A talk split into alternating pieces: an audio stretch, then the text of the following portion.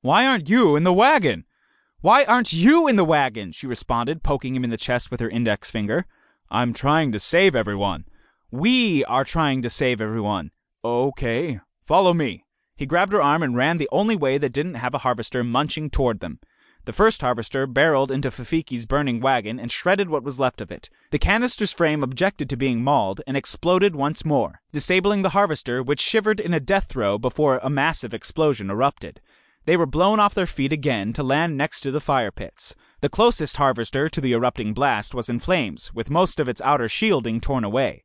George felt a glimmer of a plan emerging. You still have those two famous Manny's double double garlic dogs about you? Sali patted his pockets and produced two hot dogs. How can you be hungry at a time like this? No, you dope! I want to make a bomb out of them. Sali nodded. He understood part of her plan. She grabbed the dogs and ran toward the damaged harvester.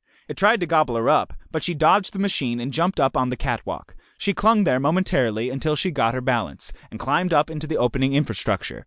Sali picked up anything he could throw at the revolving blades. In went the spits, the uneaten fowl, a chair, and finally he hefted a heavy table into the path of those hungry blades. Everything was shredded. Inside, George found what she was looking for the fusion core. With the palm of her hand, she released the manual override on the battered cover and flung the hatch open.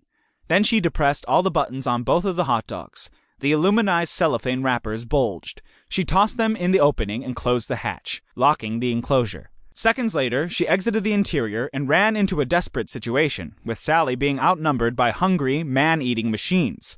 Sali was reluctantly fencing with the last of his debris, a mandolin. The musical instrument was no match for the thresher blades. He tossed it in to a certain death.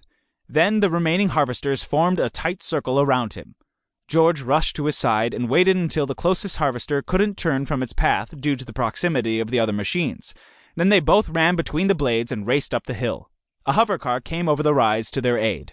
A door flung open, and rough hands dragged them in.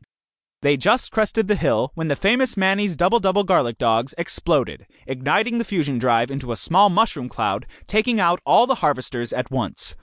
The hover car was buffeted about but held together. When George and Sali's eyes adjusted, they found themselves in the back with Bethel and her Ellie Weissel in her lap.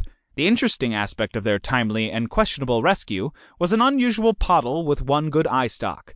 The other eye stalk was covered in a leather pouch. Said pottle was holding a humming lace pistol on them.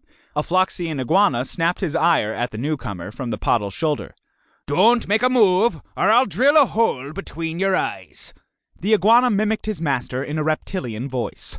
Drill a hole between your eyes. Then it chuckled.